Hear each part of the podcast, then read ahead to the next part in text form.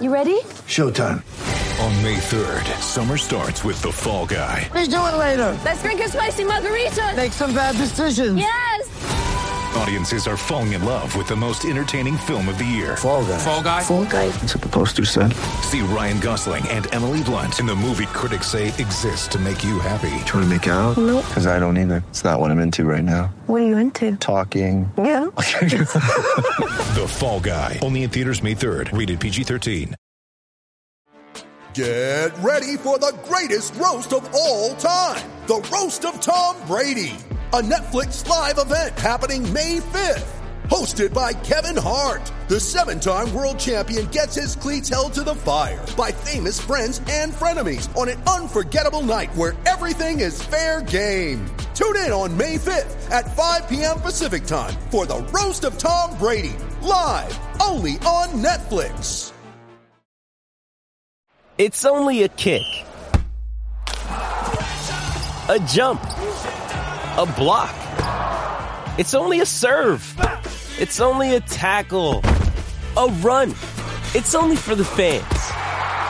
After all, it's only pressure. You got this. Adidas.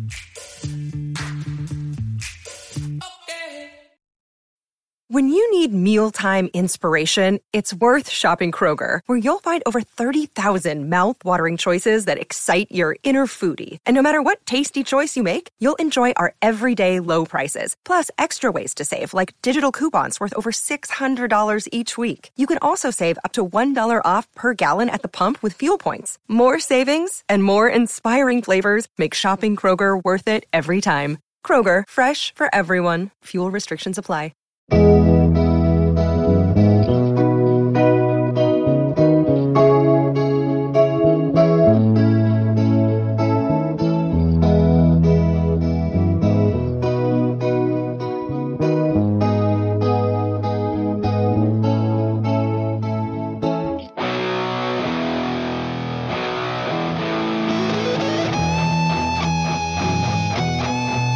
White Sox fans. Southside Sox Mothership Podcast, number 82. It's cold. It's nasty out there. There's no baseball news at all. It's a horrifying time to be a White Sox fan and a baseball fan. But we're here for you. 82 times over the last year and a half or so. We're doing it again. It's really close to almost the most wonderful time of the year. You know, it's not Soxivus any longer, but it is White Sox Hall of Fame time. This is the fifth year we're doing it. Can you believe that you've had to deal with me for five five years now? I am Brett Ballantini, your host for this wonderful podcast. At some point, maybe once we no longer are talking about or we have not yet talked about Major League, Zach Hayes. Zachary is going to jump in at some point once he's done with dinner, so he will. He's watching it right now. he's, he's just brushing up on all the finer points of that voodoo character. Uh, and uh, but for now, we are beginning and kicking off our White Sox Hall of Fame talk with the mainstays of the podcast. It's Adrian Serrano and Crystal O'Keefe representing the Indianapolis field office. Welcome to you both. And hey, listen, I don't know if it's your first time voting or not, but it is White Sox Hall of Fame time. Yay! Yeah, will be my first my first vote for sure, and uh, it's an extensive ballot, but I'll It is. give It's not- everybody an option. It's not for the weak of heart. There's no doubt about it. Uh, Was it twenty one? I think it's twenty one is my count. Yeah, it's like 21 or 22. Uh, the cutoff has gone down over the years, but uh, I just pretty much go, all right, how much war do you have as a White Sox player? And I think right now the cutoff is like low 20s. So, I mean, at some point, uh, you know, it, I guess it may become silly, but then you've got Jose Abreu, new on the ballot, and he is he's punching close to the top 10 all time already in White Sox uh, war. Um, as scary as that is uh, uh, uh, for a position player. Uh, but I guess beyond Jose Abreu, who would think would be a shoe in this year, uh, any any particular pet candidates on the ballot for you? Yeah, I, I, I took some notes just because there's so many, and like at next to Jose Abreu, I just wrote next. like, yeah, so that's a yes, and then like, all right, let's Right. not waste any more time. um, I limited myself to two what I call fanboy picks that like probably don't really get there, but like I have a soft spot for him, and that's going to be fanboy pick number one, uh, Ray Durham, uh, 352 OBP. He kind of feels like if he played right now, he'd be a different player. They kind of uh, he was ahead of his time a bit, maybe, and just struck out too much. It hit the ball on the ground too much, and like had he changed that, like maybe he's a 200 home run guy and you know a completely different hitter. Um, one of the first guys I remember too that just kind of uh, got dumped for salary after the you know the white flag, like just kind of like, eh, we don't really, uh, we don't have any more room for him. Um, we need that John Atkins contract. um, he was too old, Adrian. He was too old. He wasn't a kid. And then, uh, fanboy pick number two for me is uh, Alex Ramirez, uh, Cuban missile. um, he came over at 26, but I don't know if any of us will ever be sure if he's 26. The way he fell off at the end there, like I feel like he might have been 28 or 29 when he came over. You know, kind of the El Duque thing. You had no idea how old he was at the time, but I mean, arguably. You know, up there with Nellie Fox and Ozzie Guillen as the best defensive shortstops in the history of the team. Like he doesn't have the numbers, but he didn't play for nearly as long as either of those guys did. Um, but I think he's just really underrated. If you uh, take a second, you know, and go and just take a look at Alexei Ramirez, much better than you remember him. And you know, we'd probably look at him a little different if Derek Jeter didn't steal a couple Gold Gloves from him um, through that really good part of his career. But uh, so those are my fanboy picks. Probably don't make it over some of these other guys, even in just the White Sox Hall of Fame. But like, I feel like they need a little bit of respect. To tell Adrian that Alexei was probably third, closer to 36 and 26 was the fact that anytime anything happened to him, he wailed in pain. He rolled around in the dirt. a man had no shame when it came to his pain. You gotta love the guy. And Ray Durham, extremely close to my heart. So I love those fanboy picks. I'll fanboy right with you. Crystal O'Keefe, uh, any thoughts on this ballot beyond Pito, who you gotta think is close to a shoe in? He he yeah, he was definitely my number one. I love him endlessly. Um, I picked a couple. I didn't really give a bunch of explanations because I was too lazy in my note taking. Um, but I will own up to in Chris Sale. I don't really care what anybody says about it. Um, if you put the kind of rotten person aside, he's a good player. And even his rot isn't that bad. He just doesn't believe in getting the vaccine. So you got to pick and choose your battles. Um, but I think he was always a phenomenal player. I enjoyed watching him prior to jumping ship over to the White Sox. But um, yeah, so I picked Chris Sale. Um, I picked Chet Lemon because he's been. I mean, there's there's no way he shouldn't be in something like this. He he was phenomenal. So he was a really big pick. And then I also picked Wilbur Wood because again, phenomenal, absolutely phenomenal player. Talk about a guy who did not play of his time. He was like a yeah. 19. He was like Ed Walsh in in the 1970s. Um, you know, uh, Crystal was one thing I've learned being down here in Florida. You can take the ace hurler out of Florida, but you can't take Florida out of the ace hurler. So, hey, what are you going to do? He is a guy who does, you know, he is deserving. I think he got a pretty nice share of the vote uh, just a year ago. So it's only a matter of time for him uh, because this really is White Sox career. I don't think there's any danger of him coming back. So you know this is what it's going to be, and it's pretty it's pretty darn good. I would say it's got to be close to what uh, Jose Abreu, just in terms of WAR production, has mm-hmm. put up in you know relatively similar uh, time period. I think what's funny about this ballot is that we have four players, not even including Wilbur Wood or Chet Lemon, uh, both guys who are right on the border of like legit Hall of Fame consideration, if you're looking big Hall at all. So we have four Hall of Famers on this ballot from the White Sox who are still on this ballot who have still not been elected. So it's been a stingy electorate, uh, perhaps too many fanboy picks because there's guys like, you know, Red Faber, uh, et cetera, et cetera, and so on, uh, Hoyt yeah. Wilhelm, who are still not even in this Hall of Fame. So, uh, you know, there's still some work to be done uh, um, among the electorate out there. So, you know. Yeah, this is a, uh, it was a, going through the list, I'm like, yeah, this is a stacked lineup. I think I ended up having 11 yeses mm-hmm. uh, to 10 nos. Um, Um, out of Crystal's picks, I think I was a yes also on Chris Sale and Wilbur Wood. And the only reason I was a no on uh, Chet Lemon was just because like I feel like he kind of came into more of his own as a Tiger and like he played longer on the Tigers. So like as a White Sox Hall of Fame, we're voting on not a you know the baseball Hall of Fame. The same with a uh, Hoyt Wilhelm. Hoyt Wilhelm played some of his best baseball for the White Sox, but he played for like 45 years, you know, like a long career on many teams besides just the White Sox. He so started with the White Sox at age Yeah. 40. So, Yeah. yeah. another very strange character. And yes, Adrian, we will be talking after this podcast about your your your your degrading of Chet Lemon. Crystal has gone to the top of the podcast guest list. Adrian, you are slipping, but there's time to redeem yourself. Uh, let's talk perhaps about uh, some of the bonus categories. Last year I was lazy, or maybe I felt there wasn't a lot of interest in them.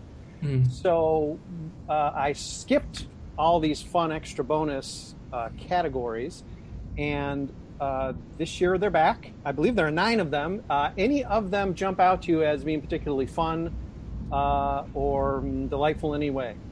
I did have a side note here for defensive play. I feel like you stack the deck. Like my note just says, Brett stacked the deck to get Uribe's play in. Like because the rest of those plays were kind of like, eh, not really like noteworthy in too many ways. But yeah, so the Uribe, the Uribe play, um, 2005 moment, El Duque. Um, a lot of great moments, but the El Duque moment was the only moment on that list that I felt like if that had gone differently, maybe they don't win. Like the AJ thing happened, but like they only lost one game in that series. The you know even that defensive play by Juan Uribe, like they swept that series. It's not like that won the series for them. You know, like they probably were going to win regardless. Um, but um, and I yeah, think and notable in the 2005 moments is is we've gotten to the point where, despite how incredible the uh, the amount of postseason moments there were, uh, this is the first time I've inserted a non-playoff moment with the uh, Joe Crede sort of like crashing to the ground. I believe they Yeah. were up 15 at the beginning of August. They were down to I think two and a half when Joe Crede hit his extra inning home run to sort of like make everybody just calm down and say, "Hey, they've been leading all the way so far. Maybe this is going to work out okay."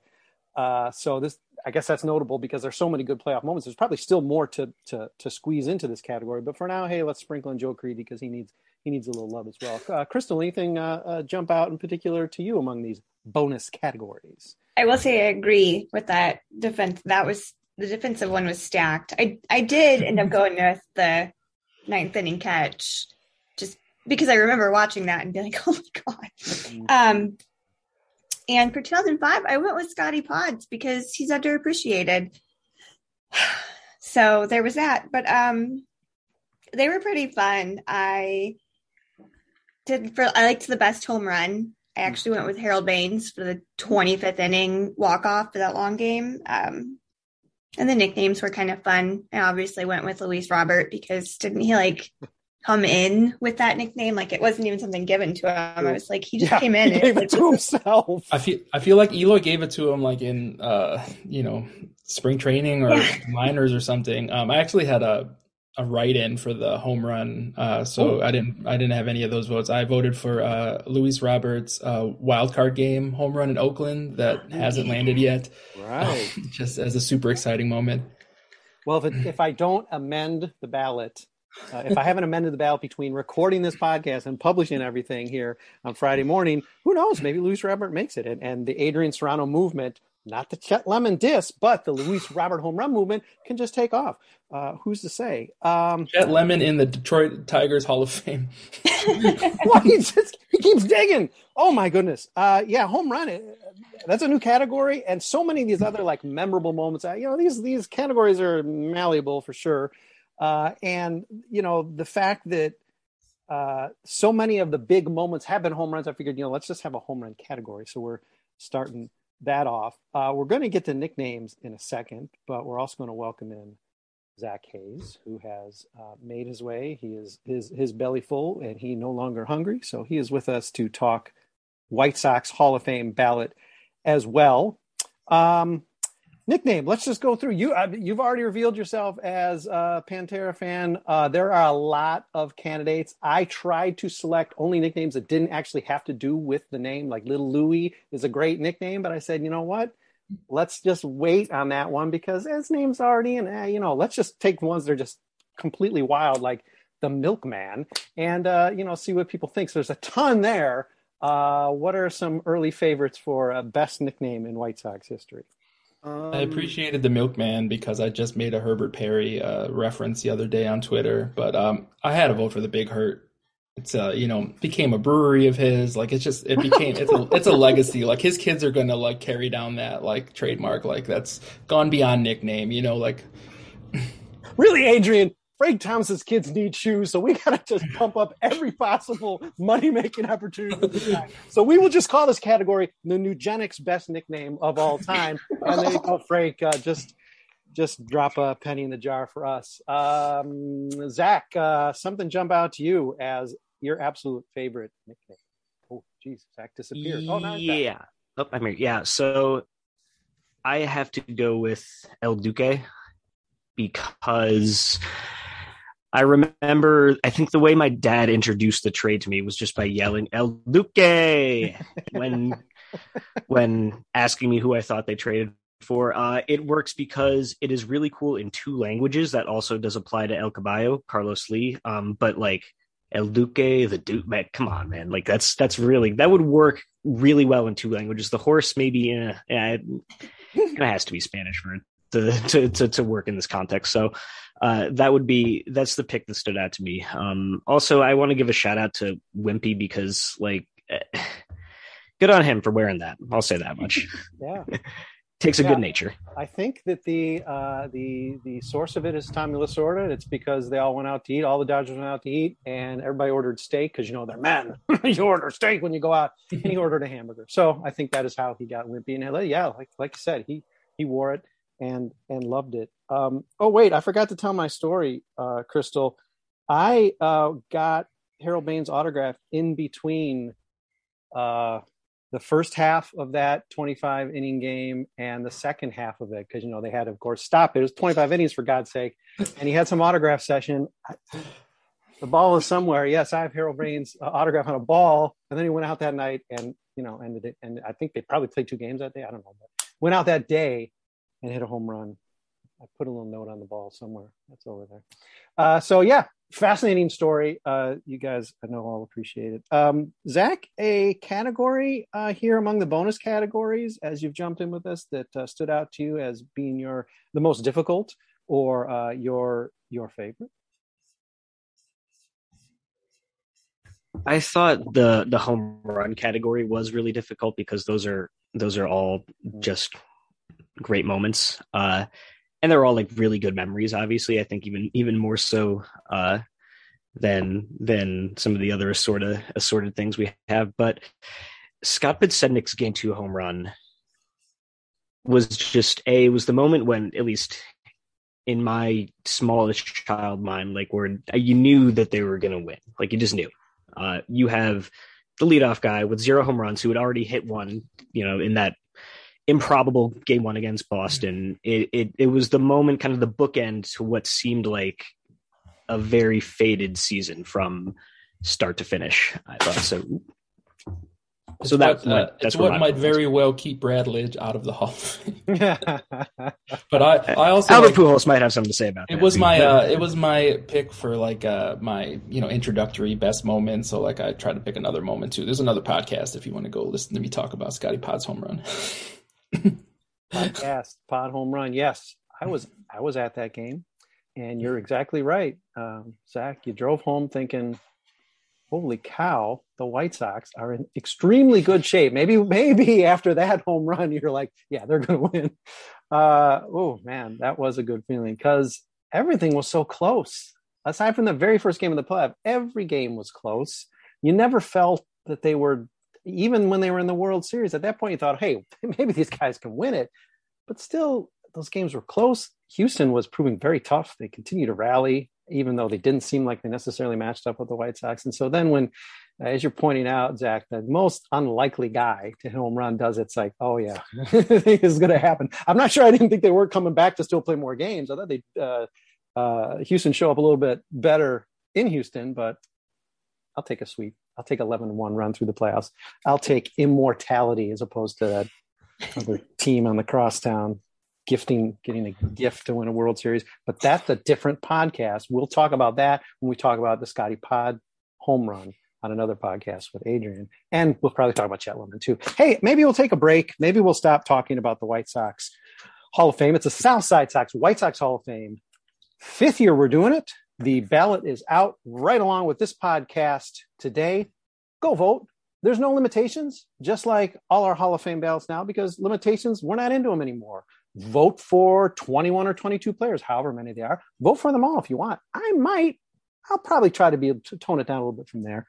I might go more than Adrian's 11. I might not go all 21 or 22, but uh, all these guys are worthy down the ballot, uh, especially because we've uh, passed some relievers off of the ballot by now. But again, Zach wants to talk to me. That's an entirely different podcast. We've had it before. We'll have it again. But as for now, we're going to take a break and talk about some other things going around baseball besides the White Sox Hall of Fame. We will be back in a minute. Hang with us.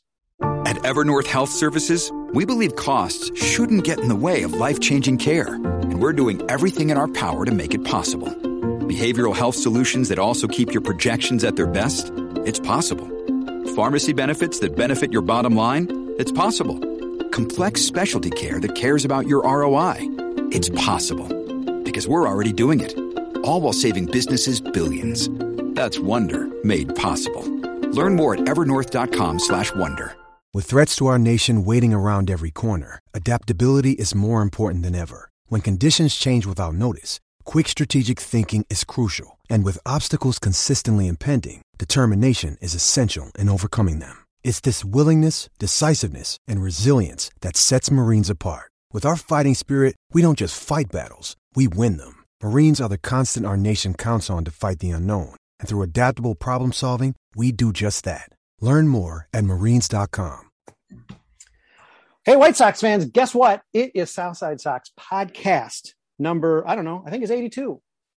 I'm your host, Brett Ballantini. I have three delightful, delightful guests with me. It's basically the regular podcast crew at this point. Adrian Serrano rocking it, Crystal O'Keefe repping Indianapolis and its field office for Southside Sox. And of course, Zach Hayes, he comes in late, comes in early. He's just here with us at all times. Uh, he finished washing the dishes. He's here with us now, and we're going to talk baseball in the second half of this podcast. And I think I'm going to kick it to Crystal O'Keefe. She wrote a terrific little piece for us. Uh, White Sox released their promotions in sort of a strange, clandestine sort of way because guess what? You can't really talk about players, which is a fun way to unveil your podcast schedule for the season. Uh, I think I'm going to choose the Onyx bobblehead, but I'm not sure what your preference is, uh, Crystal. Uh, but uh, take us through maybe a couple of promotion, pro, uh, promotions for the 2020 asterisk season. season in theory, uh, what jumped out at you as maybe being the most fun to look forward to, and something you might line up for in 2022. Uh, yeah. So, well, first, obviously, we have absolutely no idea what players are going to get the bobblehead treatment this year. Unfortunately, I did note if it is not a Tim Anderson Field of Dreams bobblehead against the Yankees, yeah. I will riot. Uh, personally, I think everyone should. And then there's another one coming up with the Twins, and I was like, it would kind of be funny if they do Lucas Giolito, just you know, one of those like stabs at Josh Donaldson again. Um, but other than that, you know, we have no idea. It's supposed to be current and present, or current, current and past players. And then they have the very controversial South Side hockey sweater, which people love, people hate. There's no neutral ground. Personally, I hate that logo, but I think the rest of it looks really nice. And uh, you can finally be proud to wear a hockey sweater in the city of Chicago right now. I noted and gave a shout out to the Chicago Wolves. Go support them instead of the Blackhawks. They're so much better and those games are really fun. Um, but I personally, my favorite of all of them was the crew neck sweater. It's early April, has you know just really nice logo on it, and it just feels very kind of 90s. Apparently, that's in style again. So there's that. Um, but I love that crew neck. I would probably wait in line and freeze for that sweatshirt. Um, I'm trying to think else. I mean, there are a lot of themed nights that they all kind of always do Elvis night, country night, fireworks. and then the pizza Hawaiian shirt that I also might wait in line for because it's just tacky enough that I want it for I my like own the- personal collection. I like that the White Sox every year have a country music night. Yeah, it, seems to fit. yeah, yeah, it seems to fit. I mean, if it was Bill Veeck White Sox, where there was literally there were probably more than eighty-one nights, and there probably had like three nights on some particular games just because he wanted to cram so much stuff in. Uh, before game, they were stacking beer cases, and then it was also like Lithuania night, and then it was can, you could win a cow if you pick the right number night. So you know. You had a tendency to jam those in. The White Sox don't do that anymore, so it's still funny. Yeah. that country again. So, sorry, country fan. It's just, just sort of funny that on the South Side of Chicago we have a country music night every year. I can't even think of a player that would like have a country music walk-up song. Like maybe Lance Lynn, but Cesar Hernandez did this past year. oh, he Oh, did. But There weren't too many. No. it's a weird one. Yeah, I feel like a lot of those like legacy nights just like they do them just because they do them. Like they're afraid of like the five people that are going to complain if they don't do Elvis night. Like nobody, like nobody's getting like I got to get Elvis tickets night, to Elvis, Elvis night. night is an institution, and we do not put it down. Just Like the I think like Dog Night is the only one that'll get it picketed if they get rid of Dog Night. Um, And at least Elvis night is super goofy. You got the Elvises. I think. I mean, I don't know if they're still jumping from the plane. Jump from the plane. You got goofy Elvis. You got all, always, never, never the so-called sexy Elvis. Always the the the, fat sequined Elvis roaming the stands. Uh, you know, you know. There's an antic sense to it. I, I also think it's funny connected to country music night that somehow mullet night has gone away. Country music night remains, and really, those two probably maybe they should be married. So maybe you can just sneak in mullet night along with country music night. But- I was hoping for another Star Wars night because those are always fun. The last time I went to one,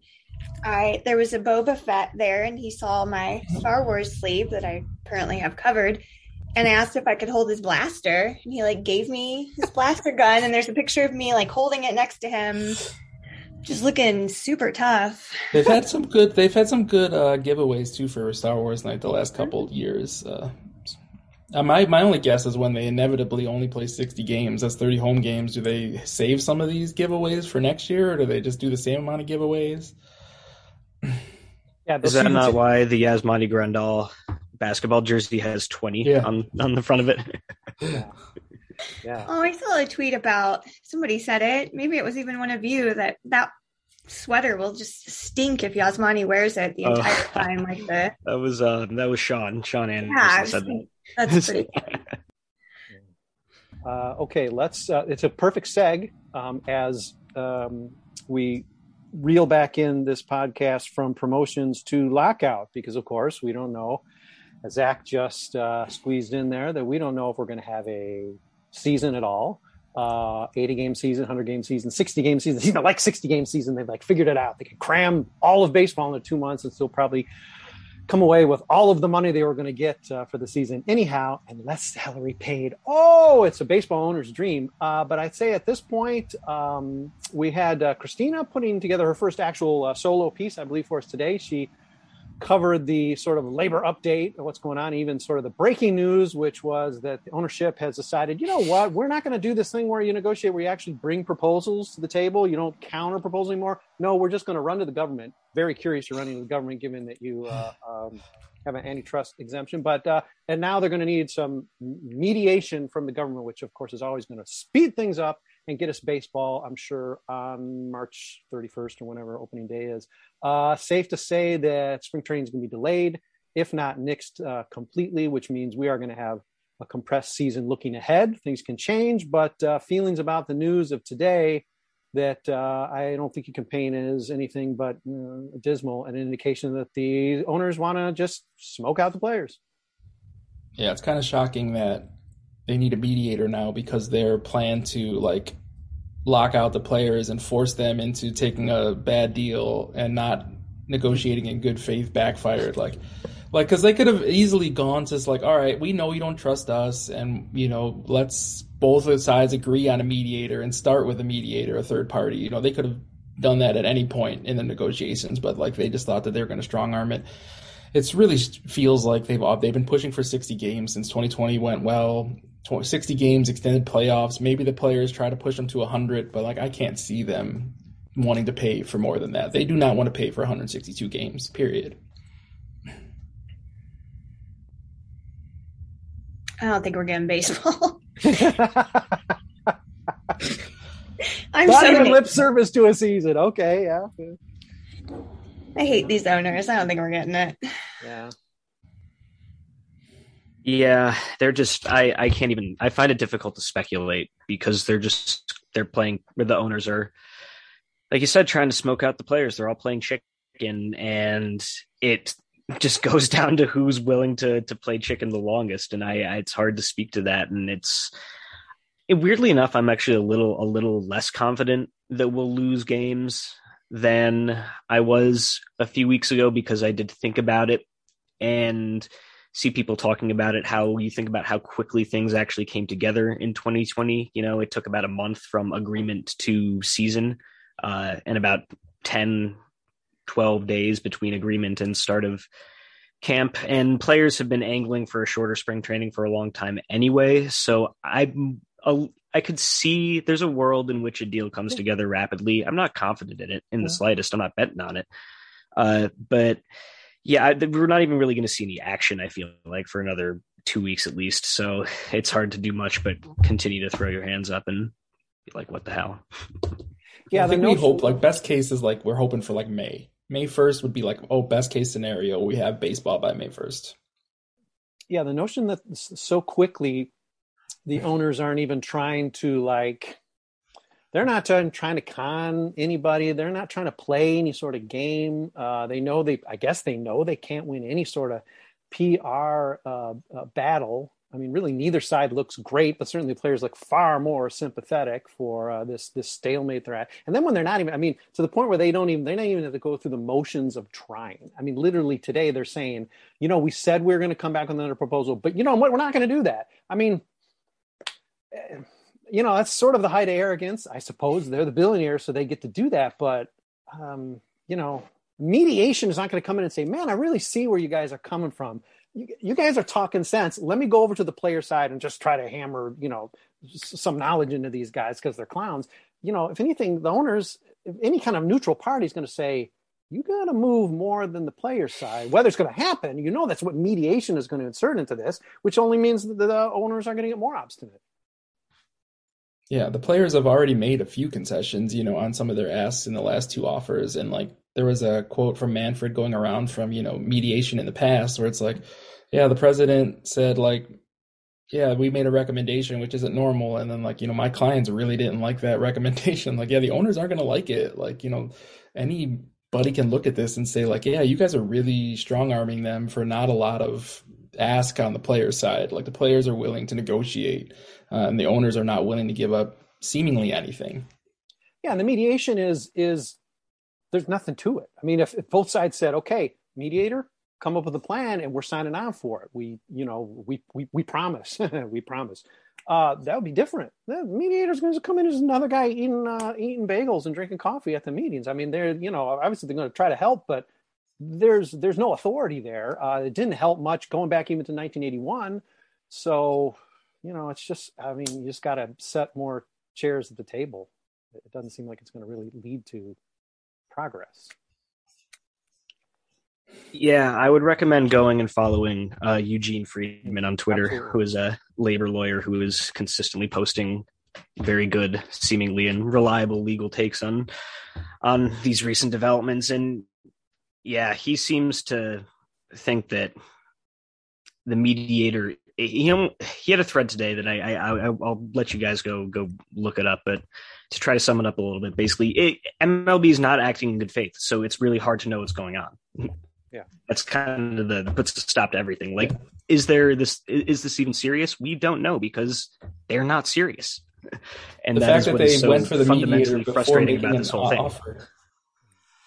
I said, yeah, the, the fact that they talked about the going to the mediator before making another offer. Like a mediator is going to say, like, all right, what's your offer? And what's your offer? Let's see where we can come to. Good. But like the players are have an offer on the table, and the owners are like, we're not even going to make an offer. Let's mediate. Mediate what? What are we mediating? hey, Adrian, don't you know anything about negotiation? You do. You make like one or two counter proposals, and then you quit. You just say, "All right, th- I'm tired of this." What? Like we need I a mediator to come in and tell them that they're crazy. Like they they're they're greedy. Careful what you guys ask for. Could, this could end up not going well for you, even though you have all of the money. Hey, listen, we are winding up this podcast, but you know, why don't we talk a little bit about the movie tournament we just had? It was just 16 movies, uh, so not the greatest sampling. A, many of the movies you figured would advance sort of did. I don't think there are too many like uh, s- sneak attacks in there. Uh, the final was Field of Dreams uh, narrowly over Major League, uh, which I would not necessarily predicted, but I could have imagined those two in the final. Uh, well, I, I certainly know at least one person here is not too happy about the Field of Dreams final. But uh, next year, looking ahead to maybe 32 movies, uh, is there hope that there might be somehow some broader coalition of movies we can all get behind and agree on and not feel bad about? No. Field of, Field of Dreams is going to somehow win again.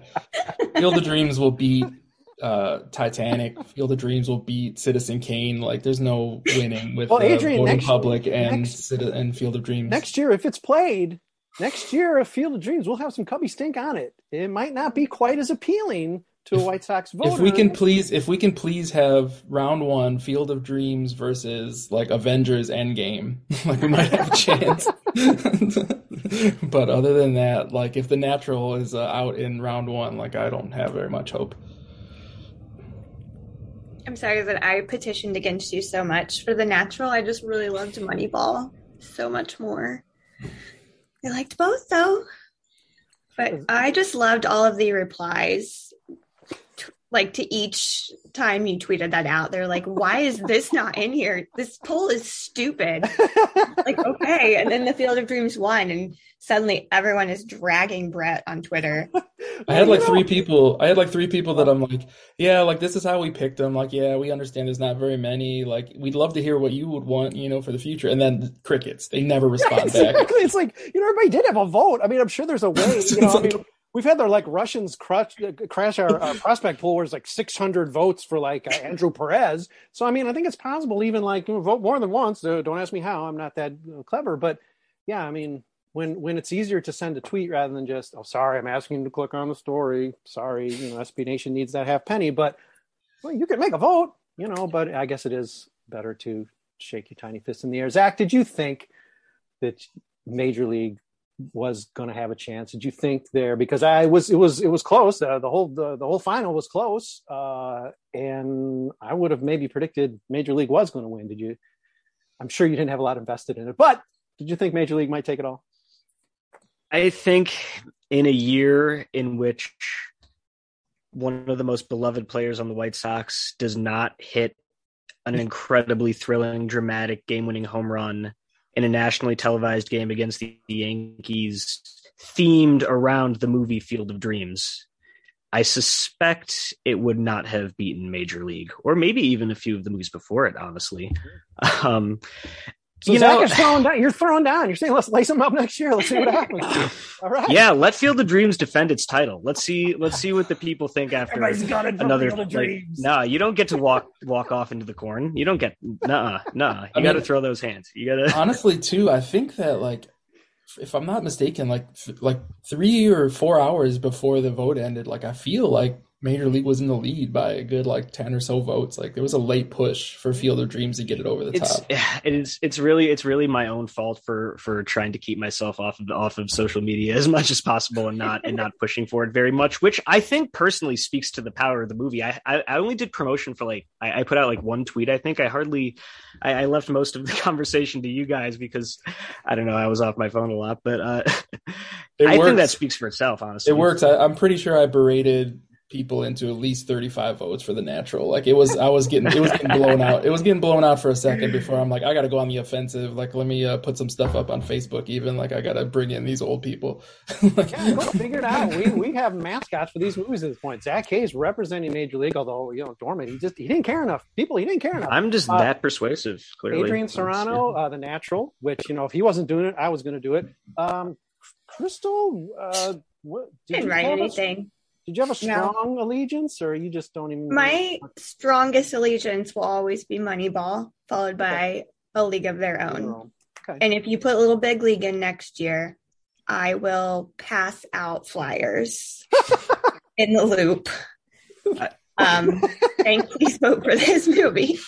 I hate these baseball movies that champion our division rivals, though. Little Big League cannot win. But yes, it will be fun to get Little Big League in the mix because we know Good Vibes Jackie's going to be all over that. So Get Sugar out of the first round next year too. yeah, no kidding. one's gonna- a few that- I'm, I'm taking over. that one up. That's my my pet cause for 2023. Yeah, Very book it. That's very I'm going to buy bots next year just to vote for the. I thought One- 42 had a chance. 42 Yeah. made a push yeah, at the end. went Um, through there. Sorry, 108 tournament. You ain't nothing anymore. It's the Southside Sox movie tournament coming to a uh, screen near you in a year. Okay, uh, Zach, Crystal, Adrian, thank you for joining me on this White Sox Hall of Fame discussion. And oh, hey, it of course it broke down into movies. Probably next podcast we'll talk about movies too. But until then, we'll be back shortly, sooner than you probably want us to.